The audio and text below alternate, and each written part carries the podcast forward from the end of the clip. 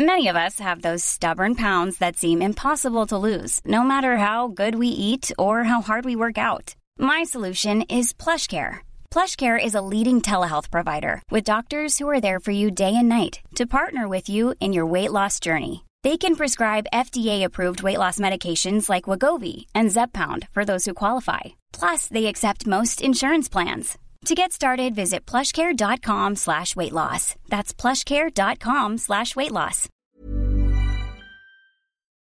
It was nearly like looking back on a time that seemed so long ago. It was completely different. All my friends were sitting around in a circle and something was obviously wrong. And one of my friends, Jason, got up and I said, "What's wrong?" And he said, "Did you see the paper?" And I said, "No." And he goes, "I'm really sorry, man." This week on the podcast, we are joined by an old friend of mine, Ollie Skehan, to talk about his dear friend, Niamh O'Herlihy, who was tragically killed in a car accident in nineteen ninety-nine. He talks so beautifully about his friend, Niamh, um, remembers her still in such a wonderful way and has stayed so close with her family over the years, something that I think is so important. And we have a great conversation about how time has changed so much, how things have changed so much since nineteen ninety-nine. And um, it was a great chat and it was wonderful to have Ollie on the podcast.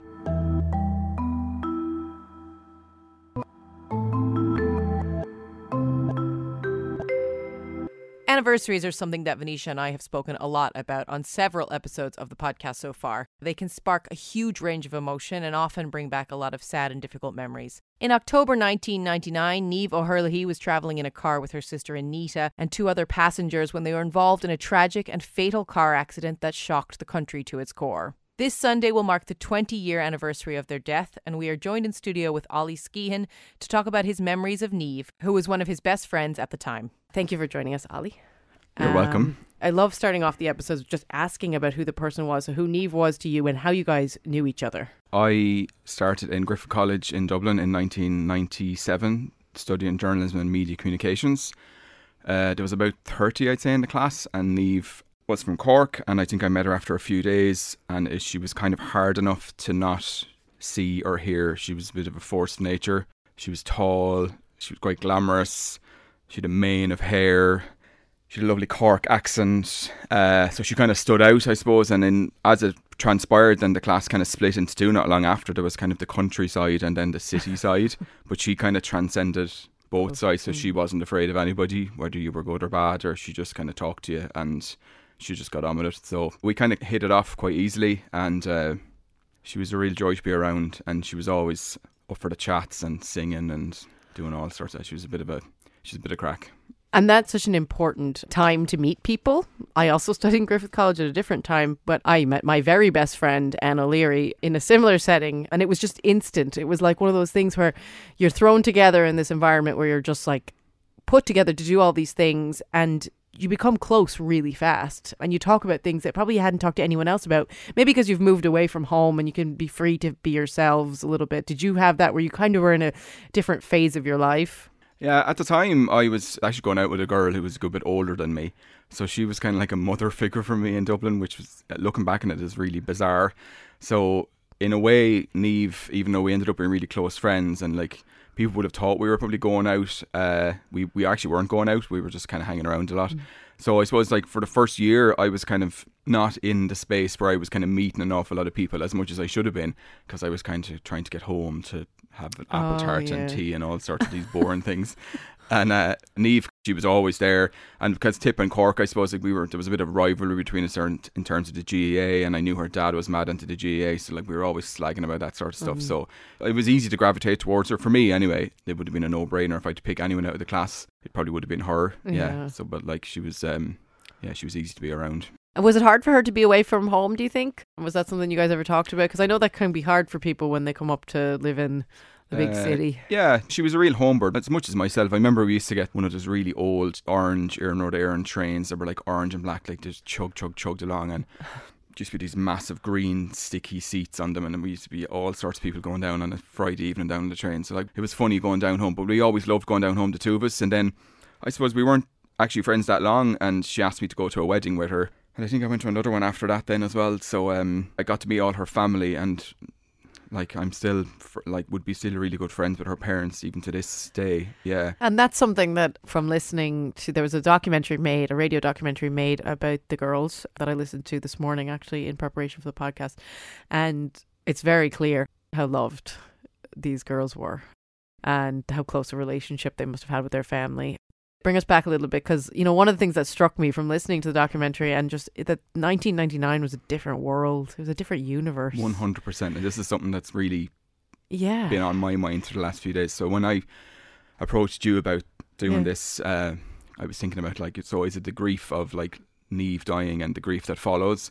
But as I thought about it more, it felt like it was nearly like looking back on a time that seemed so long ago. It was mm. completely different. The girls died on... It was a Wednesday evening at around five o'clock.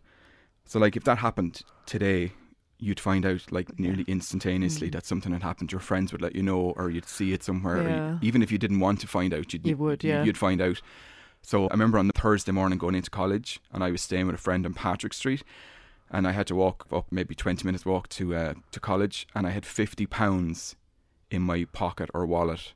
And I don't know why, but I must have been at home that weekend and my mother must have given me fifty pounds for something. Get I don't you know what the it was. Week or something, yeah. yeah, which would have been a big amount yeah. of money for a student at that time. And, like, I was so worried about breaking the fifty pounds. This is my worry leaving the house, yeah. going to college, of breaking the fifty pounds and how, what would people think of me in Showing this filling in station shop, yeah. if I said, can I have a packet of chewing gum? yeah. I'm going to give you fifty pounds at yeah. quarter to nine in the morning. So I didn't go into any of the shops along the way. I could have bought the paper easily and yeah. I didn't. And I kept going. And I got to college and all my friends were sitting around in a circle and something was obviously wrong. And one of my friends, Jason, got up and I said, what's wrong? And he said, did you see the paper? And I said, no. And he goes, I'm really sorry, man. And he was just plastered across two or three of the papers. Yeah. So, like, thinking back on it, if I'd bought the paper on the way, I would have seen it. And I don't even know how I would have reacted then, because you would have to go into a phone box to ring someone. You wouldn't have had support that instant. It would have been completely yeah, on like, my own yeah. on the street, yeah, outside some filling yeah. station. And I mean, for people who don't know, Niamh and her sister Anita um, and their friend and her daughter, they, they all died in a car accident. Mm. Obviously a very bad car accident. Mm. So it obviously shook the area where they live to its core. This is like such a huge loss. Oh, yeah. But like you said, experiencing all of that in a completely different time. How did you communicate with her family after that? Did you guys travel down to... How did all that part... When I was trying to write down some notes for this interview, the word blur kept coming up over and over and over again. I was like, how do I not remember that? Yeah. How do I not have like a really strong visualization of what Niamh looked like? Yeah. Like I can hear her in my ear. I can hear her giving out. I can hear her singing. Yeah. Sometimes when I go into like a church or something like that, like, and I light a candle, if I'm looking for someone to kind of keep an eye on me or to tell me, kind of put me on the straight and narrow, I yeah. kind of light a candle to her, because I can hear her kind of going, don't be so stupid, like, you yeah. langer or whatever, like she'd call me like whatever, she'd, you're such a fool or whatever. So like after I found out, my next memory was going across the road and there was a Spar across the road and there was a phone box beside it, and I think I rang my parents and a couple of other people and came out of the phone box, and one of my best friends, Tony, was outside, and I just broke down and he just kind of embraced me. And after that, it really is a complete blur. I presume somebody in the college spoke to us, or we uh, we definitely spoke amongst ourselves. Yeah. Um, and then the next memory was travelling down. Uh, so they died Wednesday evening, and the, the mass was on Friday evening. So they were laid out in their own front room in their house. But I think about seven of us drove down in one car, and I don't remember speaking the whole way down. But I remember about an hour from, because I'd been down there a few times before, so I knew where we were going.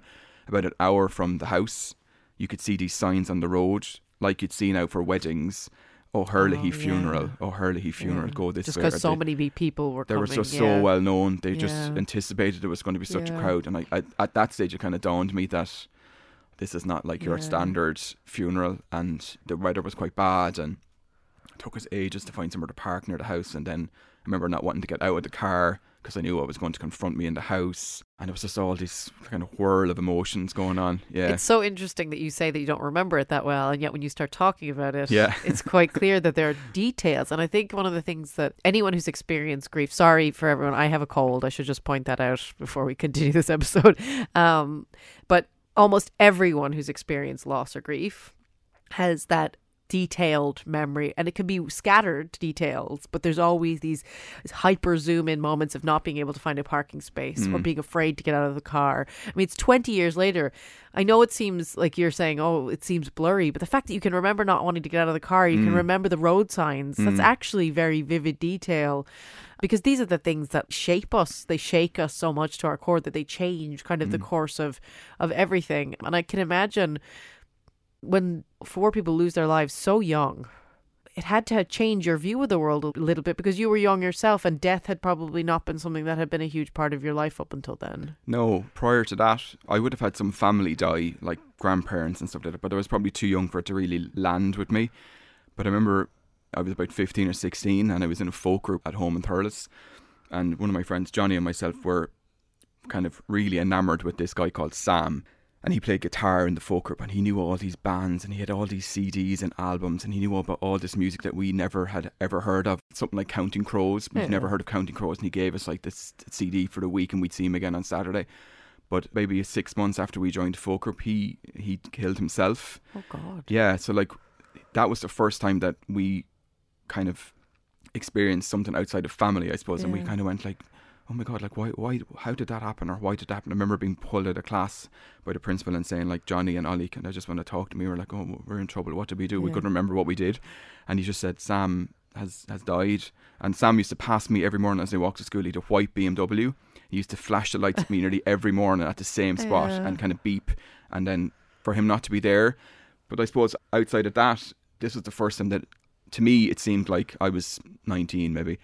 It seemed to me like overwhelming yeah. grief, like just on a different, completely different level mm-hmm. to anything I've probably experienced even since. Yeah. That there was so many people that had such an impact on, from like kids up to like yeah. the elders of the community. Do you know what I mean? Like priests, yeah. everybody, like people in the music industry, everything. Like they were in a band, you know, they were, I think they were going to be quite successful. Um, Niamh would tell you she were, they were going to be anyway, that's for sure. and uh, yeah, so like overwhelming grief, yeah. And it's something that I've often thought about in the twenty years since, like whatever about me, but like her parents, yeah. how, how do you even, or is there a moment in time where you kind of go, I'm not grieving anymore. I'm sure there isn't. Yeah. Like I'm a parent myself now, and even now, the loss of a child is just un- unthinkable. Yeah, was, no matter what um, age. I was thinking about you this morning when I was listening to the radio documentary, because you can hear the parents' voices, her, her parents' voices, and I cried like three or four times in the short period of time I was listening to it, because just what you said, when you have children, it's the unimaginable. It's mm. the place you just can't even, la- mm. you can't allow yourself to even go. I remember somebody saying to me one time, I was talking about something in the news that was a difficult story around a child, and I didn't have children at the time, and the person said, they were, were a parent, and they said, actually, I'm going to stop you there. And I remember thinking that they were really insensitive and they just were lacked empathy mm. because what they were saying, and now I completely understand, was like, I'm actually so empathetic to the idea of losing a child that I actually don't want to hear anymore, because it, it hurts to think mm. of any parent. Mm. It hurts. It does. It actually hurts to think of any parent losing mm. their children. Mm. Um, you can feel it mm. because you know how much you love your own, and you know yeah. how much they love theirs. Yeah. So to think that they lost, yeah, the O'Herlihy family lost. Yeah. There was two daughters, like fabulous in every way. Daughters yeah. pulled out of a family of five. Yeah. There was no rhyme nor reason to it, really. Like, yeah. you know. And like my own son, who's four, started in school recently, and it's been like a rocky enough kind of, not rocky like, but like he's trying to find his feet and everything yeah. like, but you're so protective of them, like yeah. and your parental instincts really come out when you feel like they're under threat, or if they're a little bit sick, or they're not course, able to yeah. defend themselves, like whatever you felt up to that point. When they're out in the big bad world and they're roaming, I think your parenting kind of change, it goes up a gear, because yeah. you kind of go, I can't be around them all, all the time. All the time, yeah, of course. That's that change, yeah. Yeah, so I can't be there watching them in yeah. the yard or holding their hand. You just kind of have to hope that they'll be okay. And how hard it is to get that call. Obviously, you can hear in their voices. You kept in contact with their family, mm. which must mean so much to them, I imagine, because I know for me, when it comes to my parents, the people that keep in touch and the people that still talk about memories, Mm. that send little things, or to say the person's name. I love that you're saying her name and you're talking about her like she's still here. Mm. You can hear her voice. Those are the, the most healing things that a person who's grieving, I think, could ever mm. hear. What's it like keeping that relationship going with them? Has it been something that's helped you? Oh, it's been so easy. Like yeah.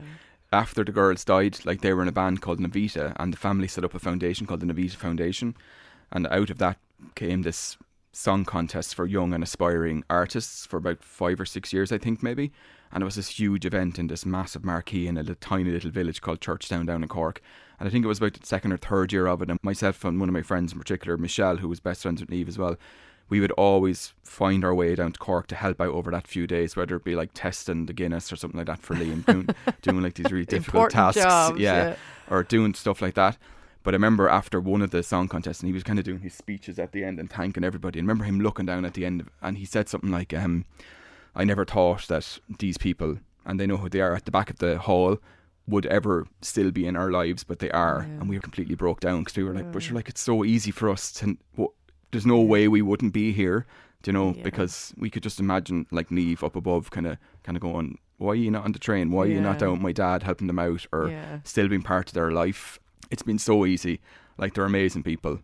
They've suffered unspeakable loss. Uh, but yeah, they just they just got through it, I suppose. Like, you just, I suppose you just have to kind of keep going. But I know, I, I know for sure that they've got huge solace from people staying yeah. in touch with them and remembering them, as you say, like, and talking about them like mm-hmm. they're still around. Even when we're on a budget, we still deserve nice things. Quince is a place to scoop up stunning high-end goods for fifty to eighty percent less than similar brands. They have buttery soft cashmere sweaters starting at fifty dollars, luxurious Italian leather bags, and so much more. Plus, Quince only works with factories that use safe, ethical, and responsible manufacturing. Get the high-end goods you'll love without the high price tag with Quince. Go to quince.com slash style for free shipping and three sixty-five day returns. Especially with pain that is that severe, like of losing two young people, you know, just having those people be gone. Society doesn't deal too well with pain because it rubs, you know, I've been, this is something that, like, long before we started this podcast, it's something that I've been really fascinated by, is how we deal with pain when we're confronted by it, when it's not our own, actually, when it's someone else's and they say, I'm sad, or I'm depressed, or I'm grieving, or any of those things, or I'm still sad, like I've lost my, you know, let's say it's been five years and somebody calls, they're still sad and they're not, they haven't moved, and we feel this temptation to push them forward or tell them that it's okay and that mm. they'll be fine and just stop, because mm. it's making us so uncomfortable that mm. we can't fix it, yeah, you know, and that's the hardest thing, is to just let the person live in it yeah. and accept the fact that twenty years later we'll still be sad, and that's okay and that's okay to be sad. I was talking to Liam recently, Niamh's dad, and I think he was going to a wedding that weekend or something, and he said something like, when Liam was alive, anytime he ever was getting ready for a wedding, his tie would be always tied the wrong way, should be given out, he'd have the wrong suit on or the wrong shirt. I remember him kind of breaking down a little bit on the phone to me, kind of going like, I, I'd give anything to hear her say it one more time, you're wearing the wrong tie, or what yeah. are they the shoes you're wearing, or yeah. like, look at your hair, or something like that. Like, it's just yeah. the, the longing, I think, is, not speaking on behalf of Niamh's parents, but I think it's the longing to kind of hold them one more time, or yeah. talk to them one more time, or just be in this space with them yeah. and then just kind of make sure they knew how much they were loved, which I'm sure they do. Yeah. yeah. That can be a very hard one to make peace with, that mm. people struggle with, is did they know they were loved? And mm. oftentimes, of course they did, but we still go through it in our minds. But I think that's really important, that what you're saying, because I think the best gift that we can give people is let them, when they say, oh, I wish she was still here to, to you know, to fix the tie, that, that the person there that's with them can say, yeah, I do too. Mm. Wouldn't it be so much better if she yeah. was here? Like, nearly sit with them and kind of go, and just yeah. Like, yeah, like appreciate it instead of trying to just say, well, you know, the bright side and looking for these things, and a lot of, you mm. know, that, but just people tend to do it out of being uncomfortable, mm. actually. Yeah. More than anything. Yeah. Um, but we were talking a little bit about the years that the world has changed just so dramatically. Do people remember the girls' memories now in a different way that they did then? Like, is that something that's sort of cropped up now? It's quite hard to find anything about them online yeah. now, except the accident itself and the few yeah. days that followed. Yeah, like prior to the accident, I think the band was together maybe six months or a year, but they had recorded a song in memory of the victims of the Dunblane massacre called yeah. Seventeen Candles, which got a good bit of airplay in Scotland, I think, and stuff. So there was kind of a, a hint that they were on the right track in terms of their music career. But as you said, like at the very start, like it was on the very cusp yeah, of, of all that happening, nineteen ninety-nine. Yeah. You know, we had a lecturer in college, and he ta- came into us one day and he said, like, do any of you know what Ireland dot com is? And we were like, no. at the time it was the Irish Times website. It was the U R L for the Irish Times I know, website. My email address was sasha at ireland dot com. Yeah, and he had a mobile phone, and he remember him very proudly putting it up on the desk one day saying, "Watch this," and we were all like, "What are you doing?" And whatever he did, he made the phone vibrate, and it moved around the desk, and we were like, this yeah. is a new world, mm. and we're about to little go into it. Little did we know. Yeah, exactly. Little did yeah. we know, exactly. Like, it just seems so f- long ago, like everything changed so quickly. Does that yeah. mean you don't have many pictures of Niamh? Yeah, my mum was on to me during the week, and she said, I have all the cuttings from the paper yeah. over those few days, and she has, like, the girls would have had loads of C Ds and cassettes okay. and, like, little bookmarks of their memorial cards yeah. and stuff like that. Like, and she said, well, I send them up to you in the post, and I said, don't you dare. I said, if you want to hold on to them, I'll see, when I see you, I'll take them off yeah. you in, in person, because they'd probably go missing. Yeah. So, like, yeah, that's the thing. Looking back on it, it seemed a much... I'm trying not to sound like a real owlglad now, like, but like it seemed like a much simpler time. Like it was... Yeah. I actually think there's a real preciousness about it. I mean, I know we're both as old as each other, so like maybe we are just being old. But um, I think the reality is, is that it was less complicated, and it was precious because... certain things felt a little bit more like safe. Like there mm. were places you could be mm. where they weren't constantly followed around by your anxiety or your mm. fears or your, you know, the one thing that strikes me so much is when people talk about kids going home from school, which both of us will obviously face. And it's like they never really get to go home anymore. No. There's always this pressure. kind of pressure around mm. them. And mm. I think back when you and I were kind of growing up and stuff, you could go out and have a great time and be with your friends and then close the door in your bedsit or your apartment or wherever you lived, and you were kind of separate from everything, and that's changed so much. And I think if the same accident happened now, yeah, as well-meaning as people would be, like it would just be plastered absolutely yeah, everywhere. everywhere. You wouldn't be able to get away from it, yeah. which I think in a way distills the actual... I think maybe people get caught up in all the emotion of like, oh, I better say something or share yeah. something or acknowledge something. Whereas like... everything that we experienced when they died as a group of friends in college and that kind of thing, we experienced it. It was really raw. You yeah. know, there was no distractions. Yeah. We didn't even have you a phone. You could actually like sit in you your sat feelings. In it. Yeah. That's the thing. I even wonder when it comes to grief about those distractions and whether or not they're helpful to us in the process of learning to deal with something. Mm. Probably not ultimately mm. because you can so easily divert your attention or move your emotions to something else, mm. you know, to kind of keep running away from things.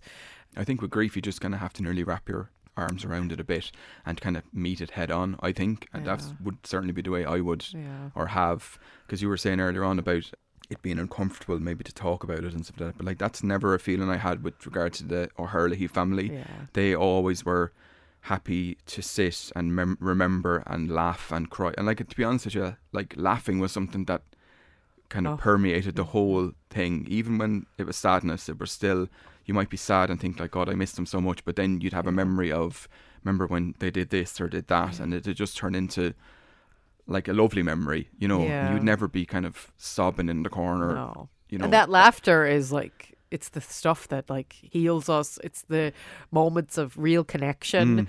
It's the things you never forget. It's, mm. And it could be like something that would absolutely not be funny in any other circumstance, mm. in any other universe, but in mm. that moment, oftentimes in a church at a funeral, like in act the actual absolutely. Moment of yeah. the thing happening yeah. and something funny happens. Um, I remember at my mom's memorial service, I caught the glance of a friend as I was walking kind of out of the church. And like, I had to do everything. Like, it was the saddest I possibly could have ever been. Mm. I couldn't have ever been any more sad mm. than I was in that moment. But someone caught me and I like started to get the giggles really, mm. really bad. Mm. But I remember it as a really like fond memory with that person, because in a way they knew that that was okay yeah. to go there. They knew me enough to sort of say, I know she's sad. But yeah. she also maybe needs a little bit of a like the, and, a it, few seconds. And it helps yeah. so much. I remember at one of the weddings I was at with Niamh, and this is something that when I sat in the car outside the house kind of going, I don't want to go in. Uh, I remember being at a wedding, and the previous night I was going to bed, and I'd, about five of us slept on the ground in mm. her room in like sleeping blankets or whatever.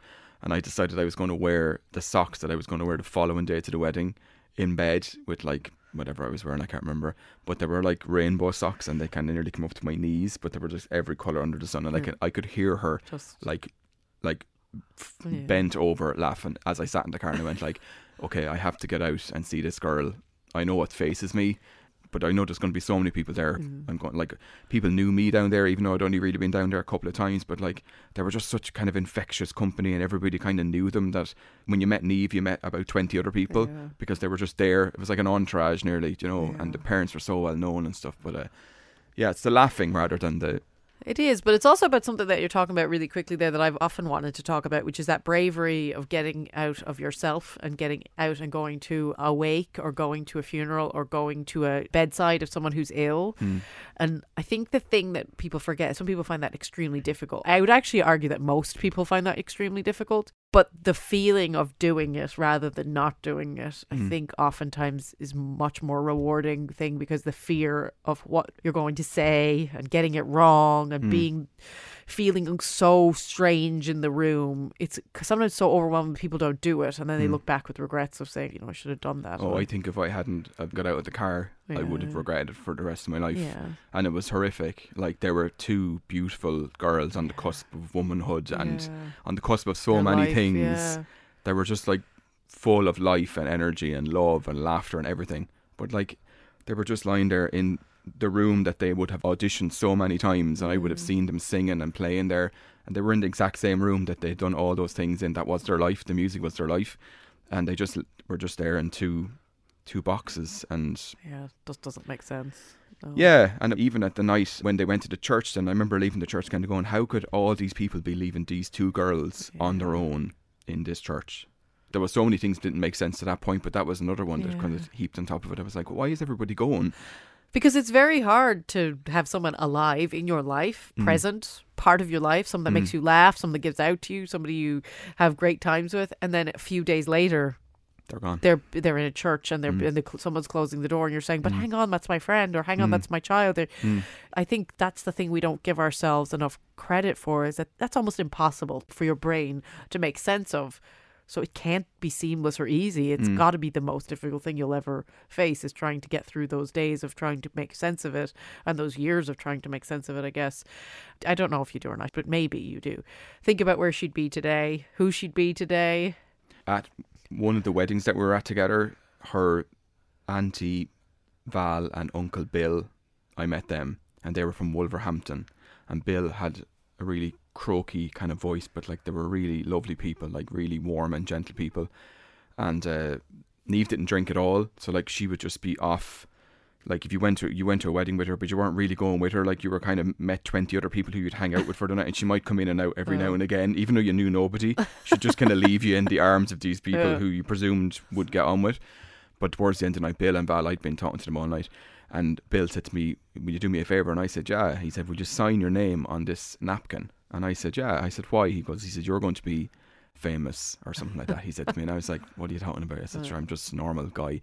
But to answer your question, I think she was the one who was going to be famous, and I wish I'd got her signature yeah. because it was destined. Like, she wasn't going to take no for an answer. Yeah. You know, it was going to happen, and it just took something completely tragic to get yeah. in her way. So yeah, anniversaries are, are big for every different reason, for so many different ways. There's the first anniversary that's almost impossible to get through, and the second one could be even worse, because it's a whole year that you went through without the person remembering, you know, like, so last Christmas or whatever. And then and then as the years go on, it becomes like a looking glass. You're looking backwards into your life, and you're looking back into what the past was. twenty years on, how do you feel coming up to this and looking back at who they were? Uh, I turned forty this year, so that's half of my life ago, you know, which is scary in itself yeah. to think like that you were that young, and like to kind of experience such a tragedy as a friend of somebody who died at that age. Yeah. Uh, to look back on it, um, it's difficult to believe it's twenty years, because I stayed in touch with her parents and kind of felt like I've been part of their life a little bit as it's gone on. Like, it wasn't a shutdown. It's not as if it happened and I didn't hear from them ever, yeah. ever again. So I'm not looking back on it in that way. So in a way, it feels like they never really went away, even though they're gone. Mm-hmm. But their memory has been kept very much alive, you know, through their parents and yeah. through the people that I knew, that they knew. And so it's it's been easier in that respect. Yeah. But uh, yeah, of course, you wish that you could just... I think at the mo- I think at the at the time that Niamh died, I think we might have been having a little bit of a row ourselves, but we were always kind of rowing up and down about things anyway. So yeah, is that um, hard to think that? Or no, I think was it, was it nothing serious. I, I think it was something really stupid. Yeah. Uh, yeah, it was probably my fault, but um, she'd say it was anyway. And uh, yeah, no, it's it, I I I'd only really look back on it with real fondness because you lose a friend, but I felt like I kind of found other people. Like I found her yeah. parents, and I think we, not me on my own, obviously, like, but there's a number of people who really, really, really helped her parents through like yeah. that horrible time, because it must be an incredibly difficult time to get through just on your own. Like you need as much support as you can get. And like we never subconsciously went like, oh, we better offer support to Niamh's parents. No, it wasn't a kind of a natural. preordained thing. Like we yeah. just kind of did it because we yeah. felt like this was a natural instinct to do yeah. this. So I'd love to see her again. She'd be so famous now she probably wouldn't even talk to me. Probably. You know, she'd probably get my people to talk to her people or something. I don't know. So she might catch up with me at the end of the night or something for a minute. for an orange juice. Catch up on old times. Yeah. Ollie, thanks so much for joining us. Yeah, no us. problem. My pleasure.